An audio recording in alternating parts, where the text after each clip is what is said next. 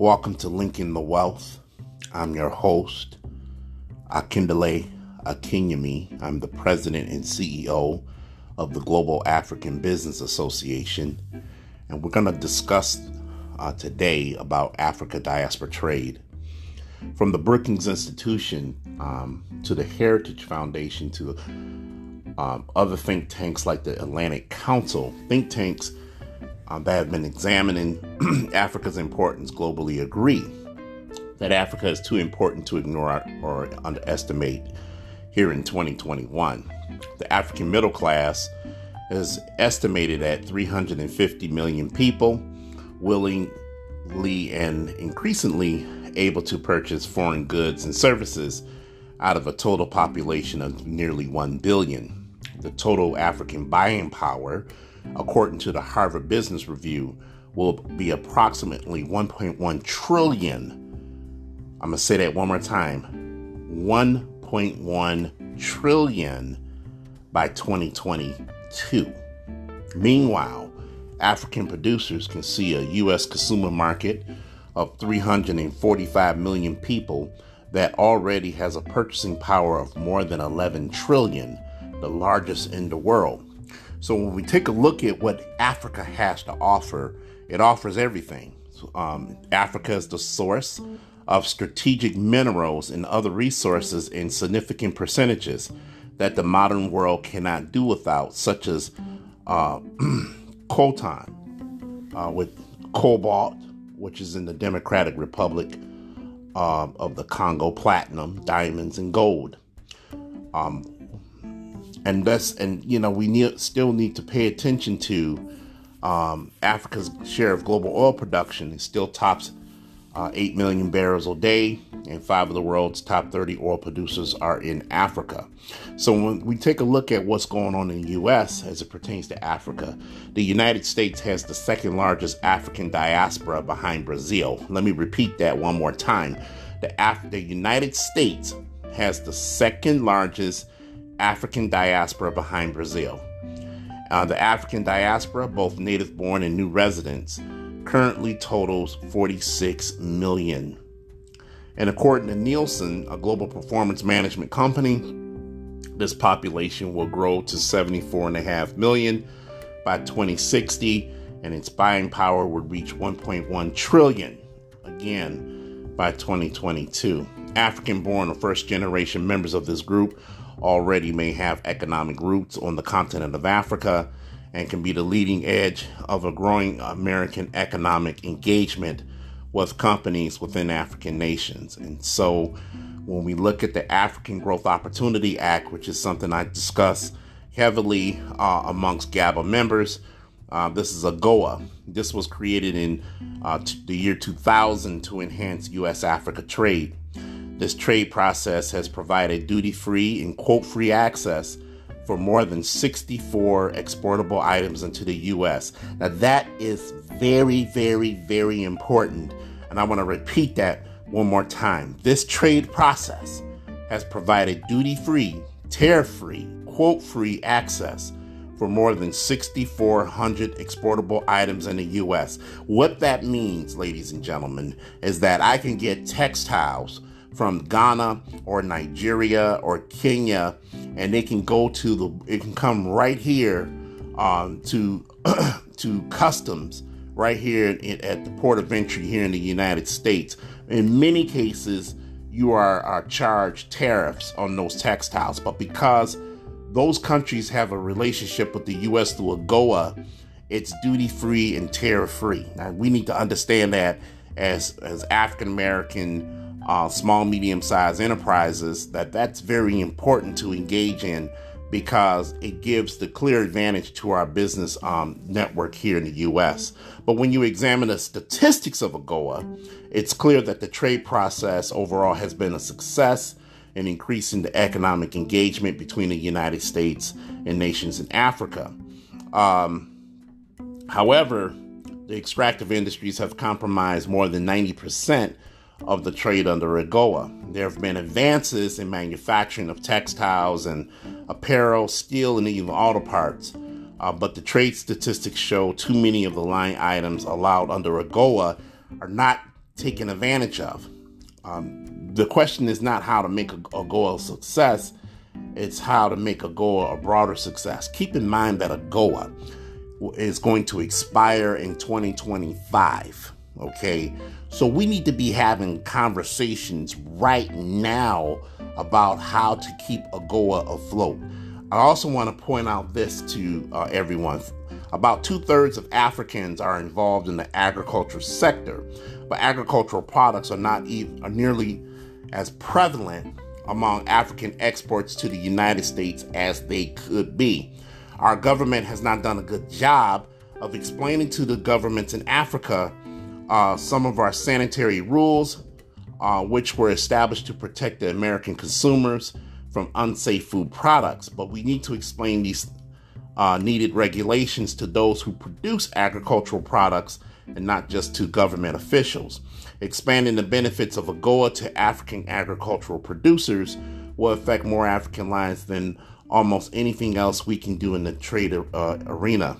Meanwhile, although there are adventurous uh, U.S. Uh, SMEs, including diaspora SMEs, that have found success in doing business in Africa, clearly there have not been as many as could uh, could many as could have been enjoyed uh, such success despite trade assistance available through the U.S. government. So you have this um, inter- this this newly formed uh, International Development Finance Corporation um, that was created um, under the Trump administration.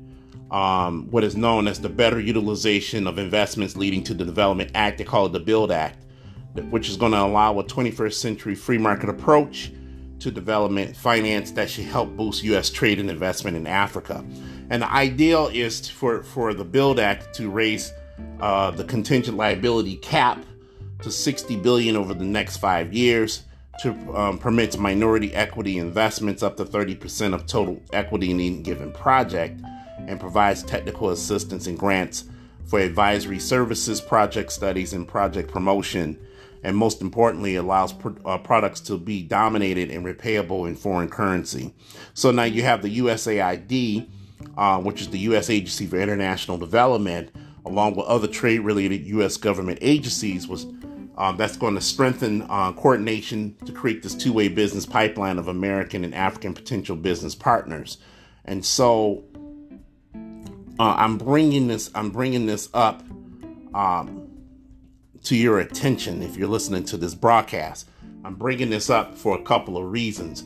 While these agencies are working with um, these potential business, potential private businesses to do business in Africa, where does that lead us um, right here in the African diaspora? I mean, are we trying to expand more um, businesses that are white or Fortune 500 companies to penetrate the market to compete with China? Or are we really focusing on SMEs that look like us to penetrate the African market? Um, and we, we have to start having these kind of conversations. In fact, there got to be meaningful inter- uh, intervention between Africa and the diaspora. And we have to go beyond uh, remittances and develop larger financial instruments. We brag about uh, black owned banks here in the United States are doing this and they're giving back. But how many of those black owned banks have an EXIM, a US EXIM IM component where an African American business uh, can engage the EXIM IM bank, underwrite and finance their projects uh, like food processing or even um, building a manufacturing capacity on agriculture um, to to on in Ghana or in Cote d'Ivoire or Sierra Leone or Botswana. Where's those black banks? Uh, we have to mobilize uh, financial resources here for investment in Africa. And we have to change the narrative and mobilize the diaspora for Africa. Also, there needs to be a full fledged study of the capabilities of the African diaspora here in the US, both services and professionals. Um, we have to identify, Africa needs to identify products to sell to the diaspora. Now, you've been hearing me uh, for seven years talk about that same uh, same thing of, of connecting African based businesses with products that they can sell and invest here in the US. Um, there should be insurances for the diaspora, and the diaspora needs to become uh, familiar with African stock exchanges. That's important, um, um, not just for building your, your current wealth, but also building long term legacy building um, as it pertains to investments of African based businesses on the continent. Um, we have to start conducting real trade fairs uh, that should be organized with the diaspora to bring African products to the diaspora. Um, the African Union uh, should connect with African departments in, in American universities. In fact, I don't, you know, when we, where is the African Union connecting with the Department of African or African American Studies or the Department of Africology at Eastern Michigan University? That conversation has never taken place. Uh, we should, we have to establish connectivity among the diaspora uh, within our embassies and African co- and countries. I mean, these are some things. These are just some things we have been discussing and some solutions, um, some key steps that we need to be focusing on.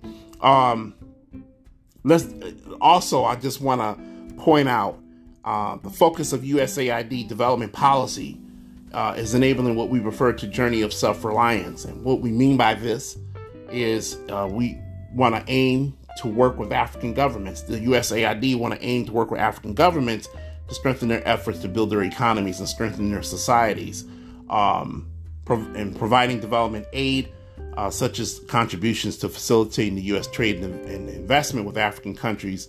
Uh, they want to use this tool to achieve the greater goal of helping their African partners. Now, now, development aid. You know, I, you know, people have heard me in the past say that, um, you know, we don't want more aid, we want more trade, and I agree with that um, I agree with that. That you know, USAID gives development aid.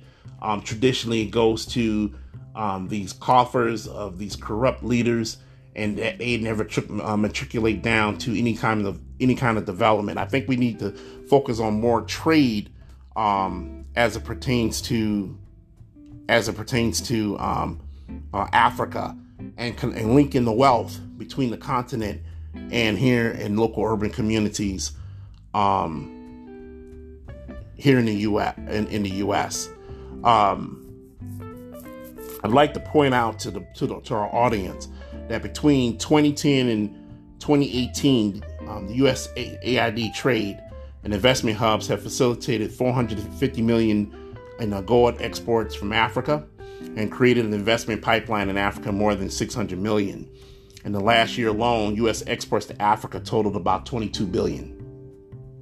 I'm gonna say that last. I'm gonna say that one more time. In the last year alone, uh, U.S. export to Africa totaled 22 billion, and by the U.S. Commerce uh, Department metric of 7,000 U.S. jobs for every 1 billion in exports, that meant 154,000 uh, jobs in America were dependent on U.S. trade with Africa.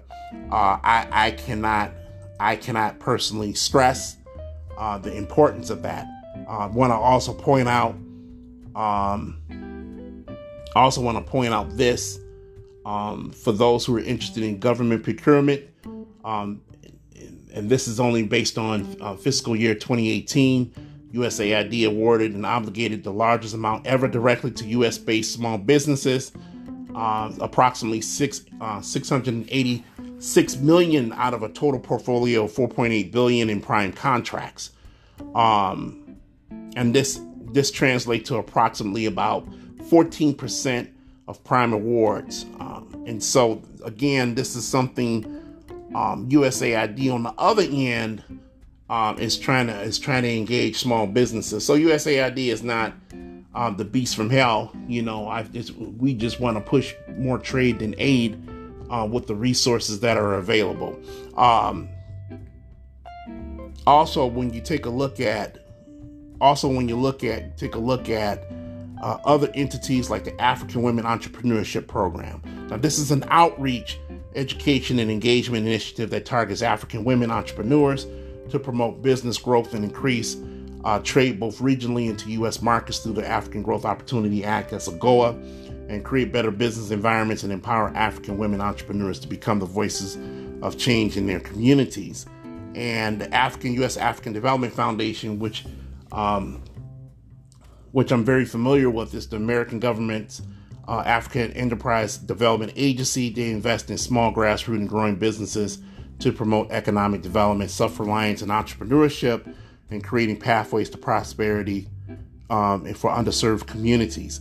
And so, you know, one of the things we have to pay attention to is identify U.S. markets for African goods and to develop marketing and distribution strategies. And we need to figure, we need to understand that, you know, especially in the framework of the fourth industrial revolution in the 21st century, uh, we can no longer ignore uh, our local communities as it pertains to building uh, economic development with the continent of Africa. So it doesn't matter if you live in Detroit, Michigan, or Inkster, Michigan, or Romulus, or, or Plano, Texas, or Prince George County, um, Maryland, or Atlanta, Georgia, or, or Omaha, Nebraska.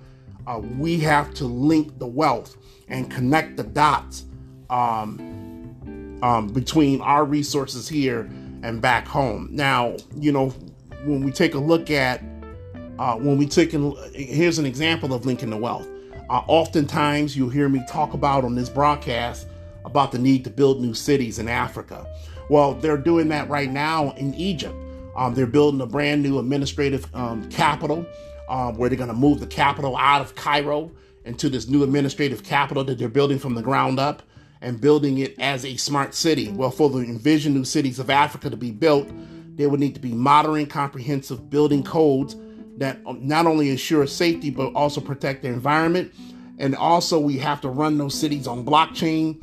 We have to run those cities on on making sure that the digital infrastructure is, in, is intact. And I just want to point out one thing: we do have the human capital in our community right now to make that work we have the urban and regional planners. There's a gentleman uh, running for governor of Arkansas right now. Uh, this gentleman is running for, uh, I think his name is Chris Jones, if my name, if my memory serves me right. Um, he's running for governor of, of Arkansas. Um, this man has a PhD. He's a nuclear engineer, ladies and gentlemen. He has a PhD in in urban and regional planning. And his wife is an Air Force veteran who is an ER doctor. Now, what type of powerhouse uh, that that um, um, what kind of powerhouse that is in terms of not just a, a marriage base, but also a power base to move, move not just move themselves in the 21st century, but move to give an example to move our community in the 21st century. This gentleman is an urban and regional planner.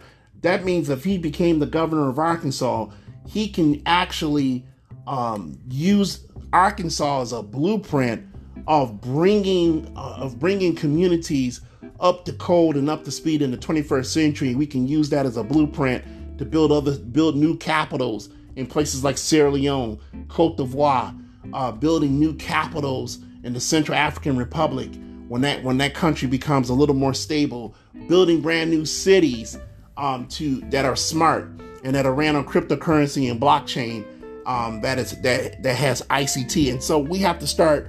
We don't need we need to throw away the box and think down the road of what this looks like, and then I would like to just uh, bring up to you guys. Um, you have folks, you have uh, nations like Ghana that promote dual citizenship, and so you know Ghana promotes dual citizenship. Um, we need to take full advantage of any African nation that has dual citizenship. If you're an African American, um, and you go to Ghana and you create dual citizenship, you're also creating opportunities for you to do business and be a, a game change, a, a, a, real game changer um, in terms of that. We have to uh, start showcasing skills um, as it pertains to Africa projects and the financial capacity of the diaspora. Again, from construction, engineering, infrastructure, healthcare, education, waste management, real estate development, financial services transportation logistics, manufacturing, export import logistics, media, marketing, distribution. This is what 90% of nations are looking for um, to help rebuild. I know personally that Sierra Leone and even some parts, uh, Sierra Leone, even some some ish um, parts of Nigeria, if not all of Nigeria, uh, um, um, uh, Liberia, um, to spin the wheel in Africa and pick a nation this is what they're really looking for. Period, point blank. Real estate development. If you are into real estate development and and you're trying to do business in the Gambia, this is your calling. If you are into healthcare and you want to build a 21st century healthcare uh, facility in Nigeria or Ghana, this is your calling. Waste management is a big problem in Africa. I mean, I mean, we take advantage of all the resources here in local black communities and we complain about our trash not being picked up on time or anything like that. And these folks don't have no place to put trash. So it just it's just something to think about.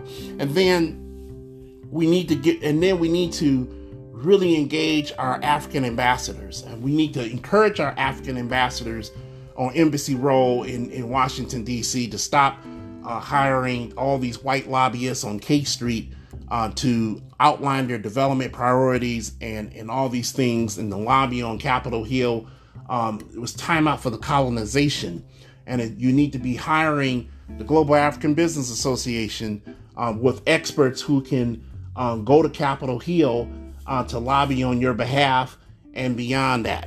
Uh, U.S. agencies, um, U.S. agencies are going to have to do a better job of, of sharing programs and resources available to U.S.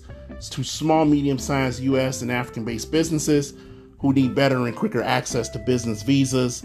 Um, I, that, I, think that's very important. I know one of the things that uh, that I talk about a whole lot is opening the door for more treaty agreements uh, between um, uh, between African nations and, and the U.S., where where African nationals can engage in the E1, E2 visa, as well as helping them navigate the EB5 investor visa. Um,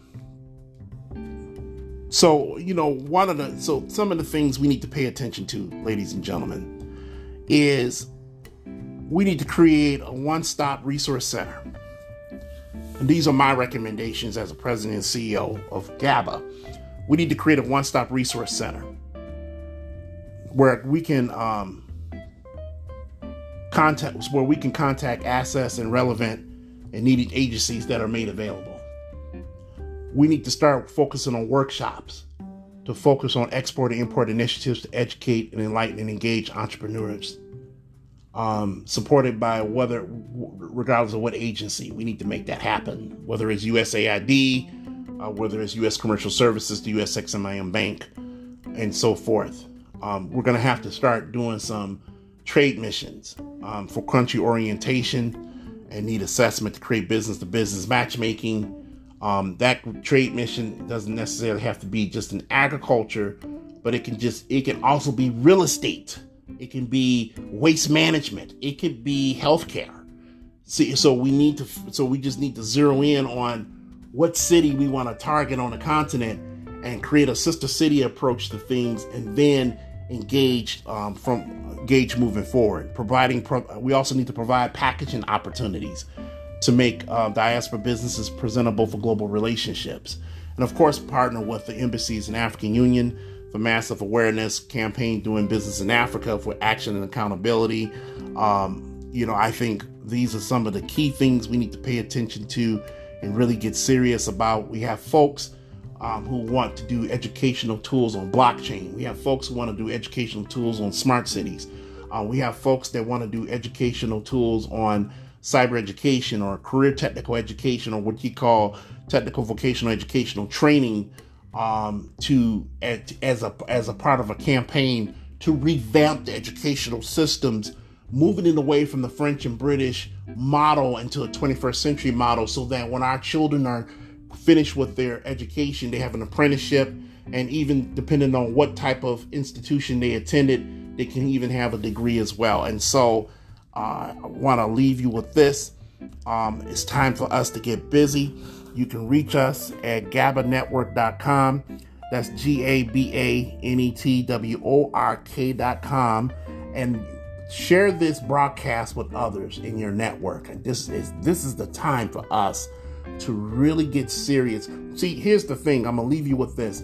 We talk about politics all the time. I don't even talk to politicians who are talking who are not talking about um, empowering their local communities in the framework of the fourth industrial revolution and preparing that community for the fifth industrial revolution in terms of engagement with women empowerment and women businesses. There was just a report um, that just came out. I actually posted it on social media about how black women in this country, in the United States, are the most educated group in our community. Black women lead the way in business, um, in terms of business development. I know someone on a program last week asked me a question how come GABA have 80% women? Um, this is the reason why. because black women um, lead, the, lead the way in um, business and economic development engagement. And now they're the most educated. Uh, they're the most educated. Um, they're the most educated uh, group here in the United States. Now that, especially within our community. Now, for, for me, um, for me, and uh, you know, looking at that and, re- and, reading that, and the percentage of, um, you know, black students, preferably black women, has gone has increased in the last thirty years.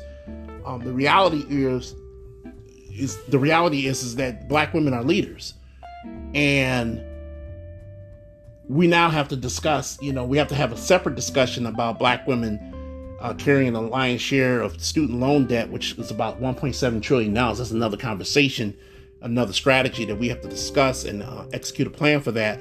But black women are leaders. I mean, that's just the reality. And the black women are leaders globally, and that's the reality. And that's moving into the fifth industrial revolution. And so, so all this stuff that I've been talking about is connecting the dots. And this is what we talk about in GABA. And so I want to leave you with that. Go to GABAnetwork.com. Let me hear your comments. Go to GABAnetwork.com. Thank you for listening for link uh, listening to Linking the Wealth.